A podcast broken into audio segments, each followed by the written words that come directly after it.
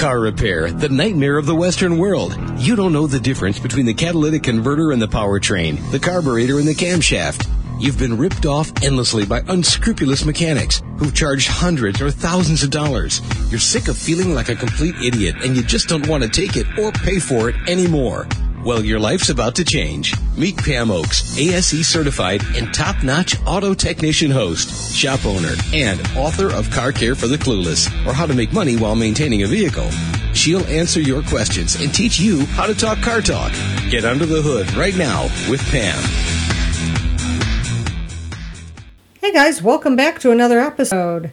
On this week's show, we're going to have my pal, Pablo Sarmiento, Master ASE Certified Technician, L1 of course, and we have a little automotive history that we're going to go over regarding transmissions.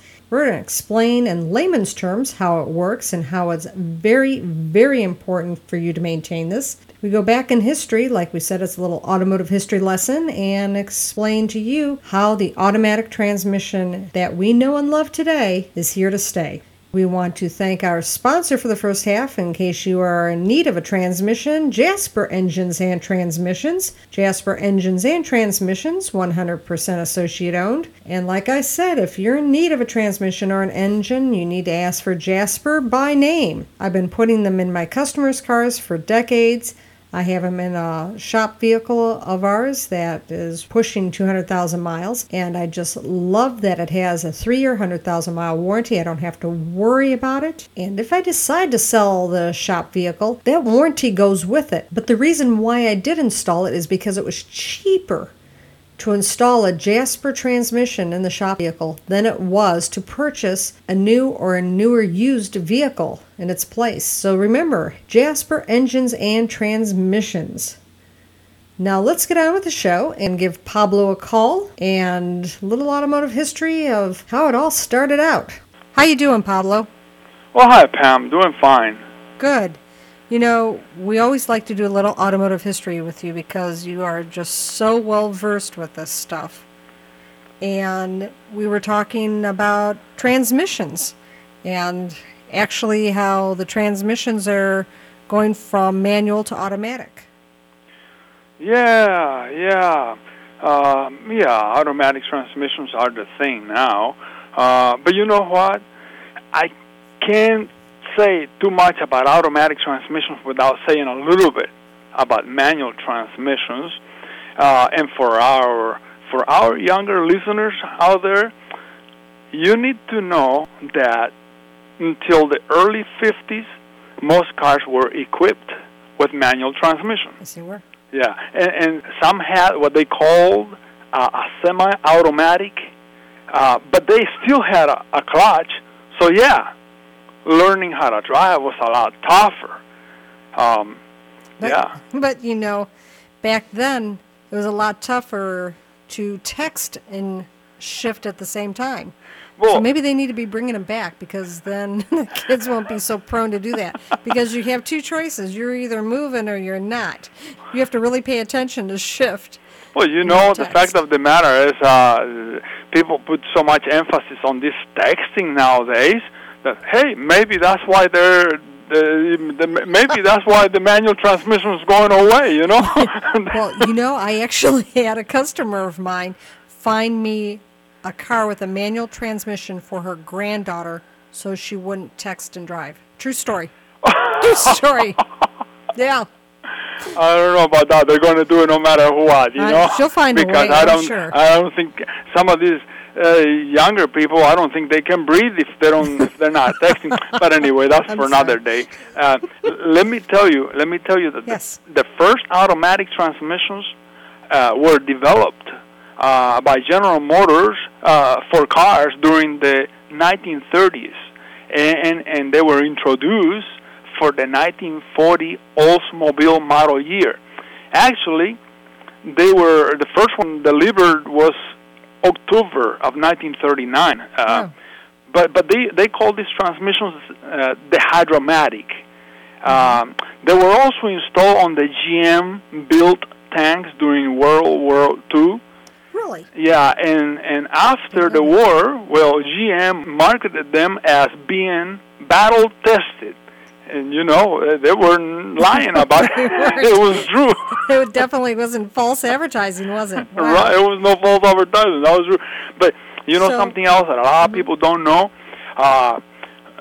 between 1940 and 1950, right. Many other automakers, they got that transmission from GM and installed it in their vehicles.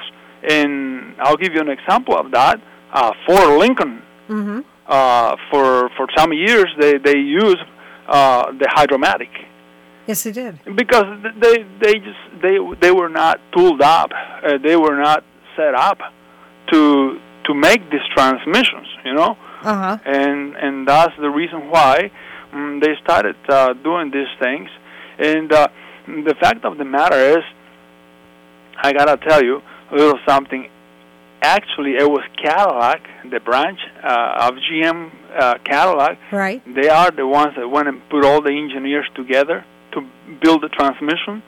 But when the GM Corporation, they got together and said, we're not going to install that thing on the Cadillac, because if something goes wrong, we don't want to stain the good name of Cadillac. And because they were selling a lot more Oldsmobiles, they installed it on the Oldsmobile. And guess what?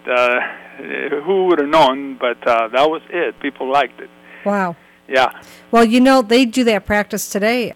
Foreign and domestic automotive manufacturers actually steal each other's plans. That's right. So to speak, that's and right. Use things on their vehicles they didn't otherwise. For example, I know of one very, very, very well-known Asian automotive manufacturer that uses a Ford transmission design. Yeah, exactly. You know? That's right. So they still do that. But yeah, during those times, these automatic transmissions, they were like the new technology, you know, of the time. And so, now, here's the thing. Surprisingly, many of the mechanisms and technologies that make the modern automatic transmission operate were already in use during the rather lengthy transformation of the manual transmission. Can you believe that? Well, give us an example. Yeah, okay, well, the transmission bands and planetary gears, they were used on the manual transmission for the Ford Model T. I don't remember from what year to what year, but they did use those components. And every automatic transmission has planetary gears, and most of them, they do have bands. Also, the hydraulic coupling or torque converter, they were used much earlier, much earlier applications.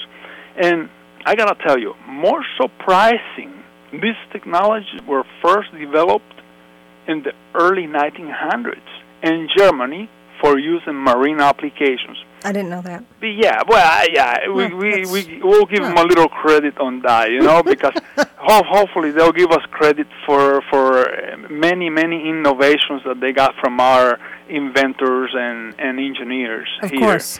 But I got to tell you, to me, the most important part of the automatic transmission is the torque converter.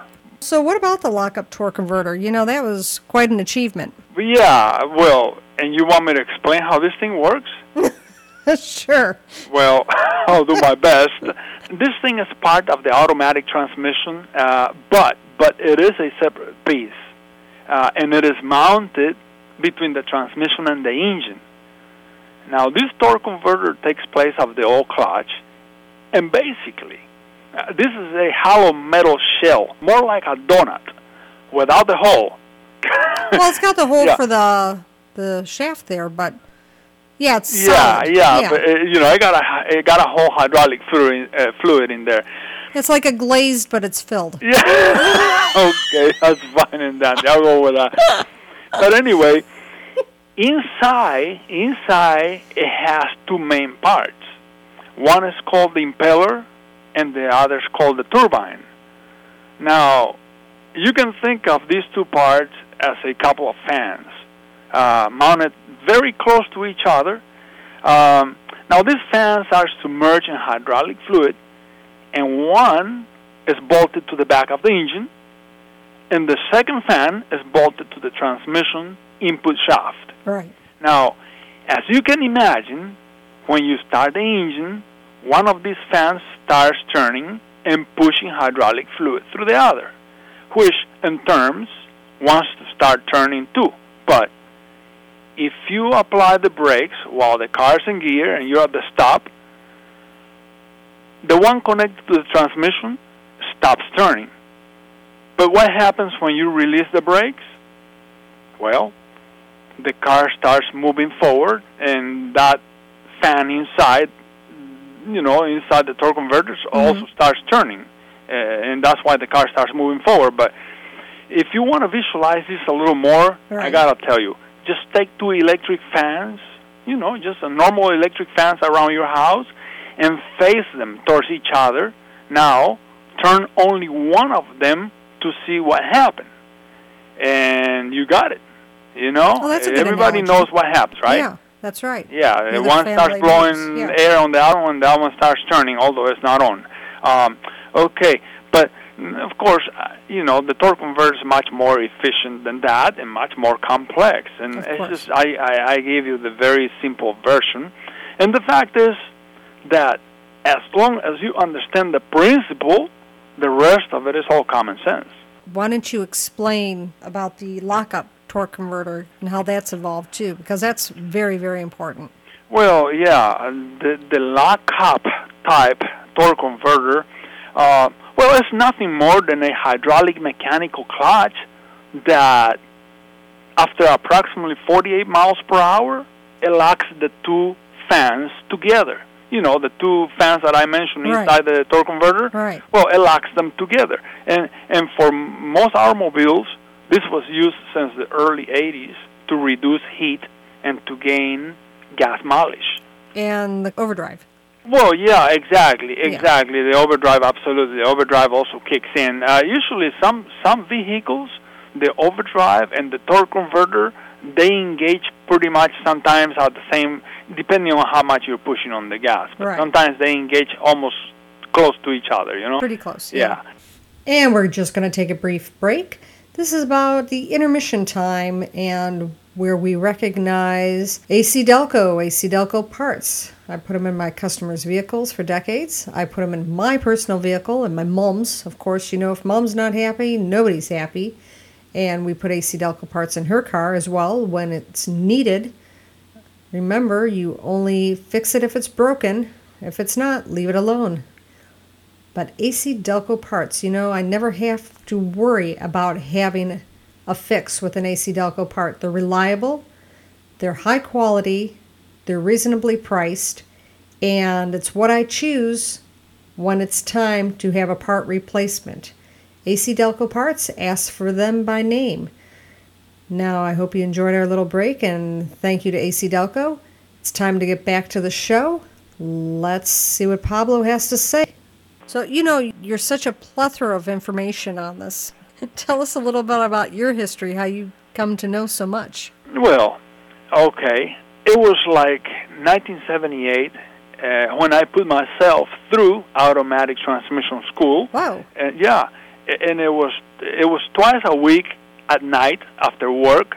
Wow. And yes, I had already been working on cars as a mechanic. For about a year, and as an apprentice since 1973, so that was about another 4 years before that, something like that. Yeah. So in 1979, 1 year later, after I put myself through school, 1 year later in 1979, I graduated from the automatic transmission school, and thereafter, I diagnosed and rebuilt many automatic transmissions. Then, in 1982, I moved to California, and in 1984, I got licensed by the state to perform emission-related testing and repairs. And so, as I got deeper into this, I started to cut back on automatic transmissions. Mm-hmm. And you got into the ground floor of that. Boy, yeah, but you have to realize that automatic transmissions, when you rebuild automatic transmissions and diagnose them, it's very time-consuming. Because, if you're going to rebuild an automatic transmission, in those days, I used to pull them out myself.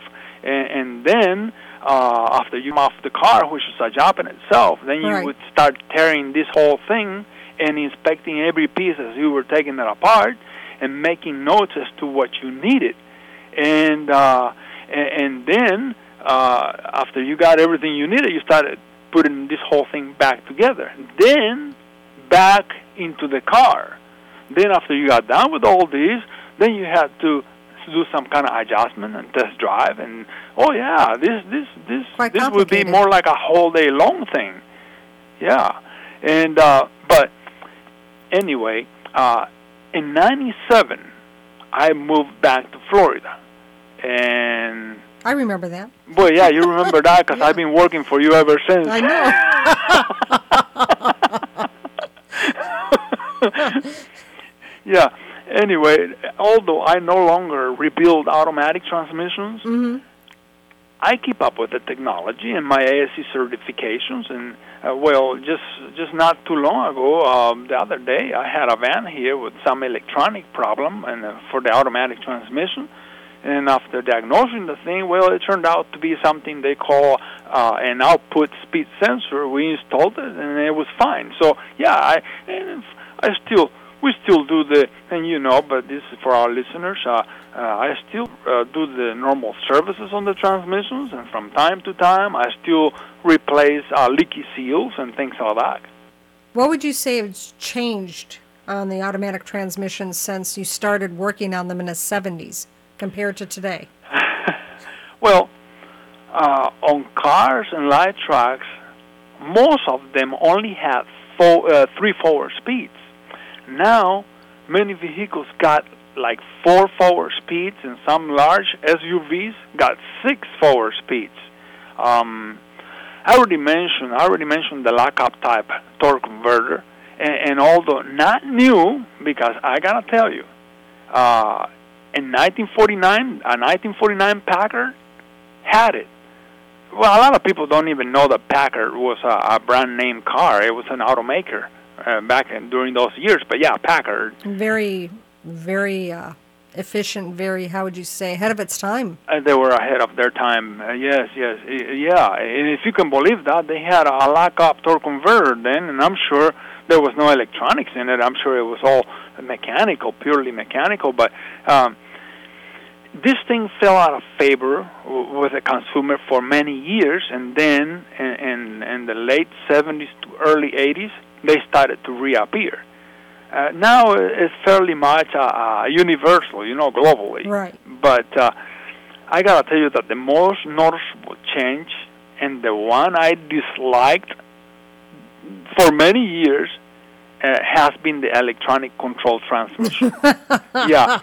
Well, Oh, I know. This is the thing that, to me, and to me, at the time when they started building these electronic transmissions, at the time, each automaker, they had their transmissions already, that they had already worked all the bugs out of them, and they were working very well, and we had already learned how to work on these things and their problems and whatever. Suddenly, they come up with all this electronic control stuff and computers controlling these solenoids and solenoids controlling the clutches and, and this and the other. And, of course, so for many years, for that reason, I didn't like them too much. And I still don't like them too much. But I understand. I know. I'm not crazy about it either. Yeah, these things are definitely more favorable towards the manufacturer than they are, I think, for the consumer. Yeah. But no, they do have their merits too, because these electronically controlled things, they allow the computer to be more, to show through the computer, the car can have better performance and have better fuel economy as well, because it can control the upshift and downshift a lot easier, or how hard or how soft. Right. And yeah, and if there's a problem with it, sometimes they just come up with a reprogram. They reflash the computer and push a different program in there, and they correct many of the faults that way. Yes, they do, don't they? Yeah. Speaking of the electronic controlled transmissions now. What about the CVT? Well, you got one in your car. There you go. Yeah. That's another one. That is another one. Good point. The continuously variable transmission, or CVT. CVT, yes. Yeah. This transmission can provide better fuel economy than a conventional automatic transmission by enabling the engine to run at its most efficient revolutions per minute for a range of vehicle speeds. Alternatively, it can be used to maximize the performance of a vehicle by allowing the engine to turn at the RPMs at which produces, peak power.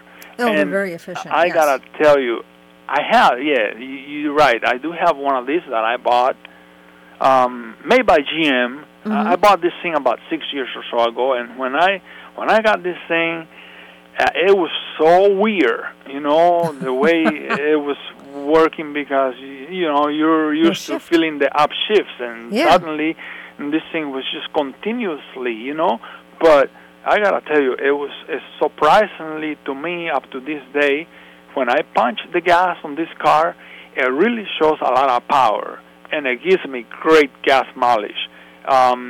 And it has just a 4-cylinder under the hood. It's just a 2.2 liter, but it feels like a good size V6 when I punch it. Wow. And it's all because of that transmission. Mm-hmm. Yes. Well, servicing them, boy, that fluid's expensive, isn't it?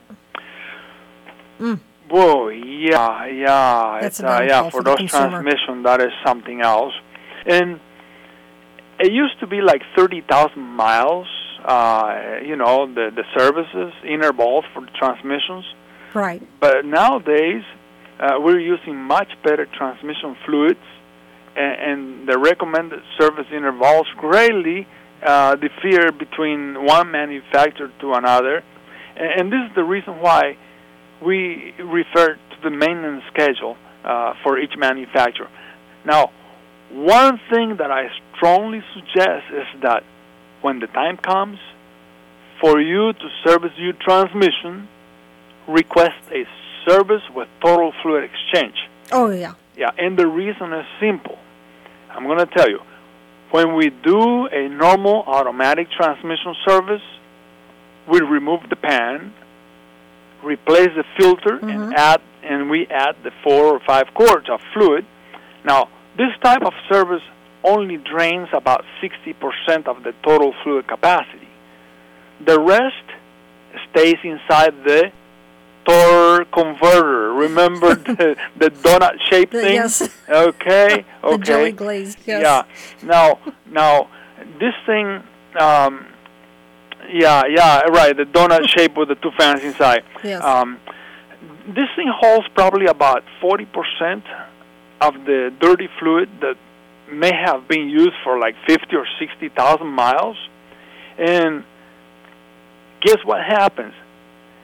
The minute you start the engine, the old fluid and the new fluid, they'll start mixing together. So, since this is not the type of fluid that you change often, like oil changes, for the engine. Right. These things, it used to be 30,000 miles. Now, although we go to the manufacturer's recommended intervals, I would have to say they are anywhere between 50 and 100,000 miles, depending on the manufacturer. So, because it's not the type of service that you do all the times, it's better to spend more money and do that transmission fluid with total fluid exchange. Exactly. And somebody told me once about doing a transmission service on those. If not exchanging all the fluid, it's like taking a shower with dirty socks on. It's true. It's a true story. And I just looked at it and says, okay, yeah, that's pretty good. It about says it all. Okay.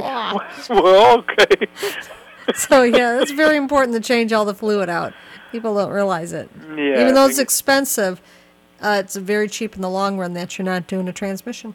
Exactly. Well, Pablo, It's a pleasure as always. You're such a wealth of information. We appreciate you taking the time and chatting with us today. Well, not a problem, Pam. Any time. I hope I shed a little light on the subject. Oh, definitely. Okay. And we'll talk to you soon. Okay. So for me, back to the trenches. There you go. I'll see you soon. Take care. Bye-bye. You know, it's always fun to talk with Pablo, and you always learn something every single time. Whether you're out in the shop or just talking about automotive history, you always learn something from Pablo. Thank you, Pablo, for taking the time and talking to us about transmissions. And thank you for tuning in to Car Care for the Clueless. Remember, we're here to keep money in your wallet and to make you a more savvy car care consumer. Don't forget to check out our webpage, CarCareForTheClueless.com, all spelled out. Remember, we got that forum coming up. And, of course, we have our latest book coming out, Car Care for the Clueless, Successful Used Car Buying 101. That's right, everything you wanted to know and more about buying a used or a new car and how to keep the deck in your favor. Again, that's Car Care for the Clueless, Successful Used Car Buying 101. And look for it on a bookshelf or on Amazon.com. Of course, our website, CarCareForTheClueless.com, in a week or two. Really excited about that. In fact, we have our first book signing at Barnes & Noble in Fort Myers, Florida, and that will be October 20th. As more details arise, I'll let you know about that. And remember, the books, the book series, this show, it's all about you and making you a savvy car care consumer. Until next week, take care. Thanks for joining us today. Please make sure to come back next week for another edition of Car Care for the Clueless. And don't forget to look for Pam's book, Car Care for the Clueless, or How to Make Money While Maintaining a Vehicle. You'll find it on our website. See you next week.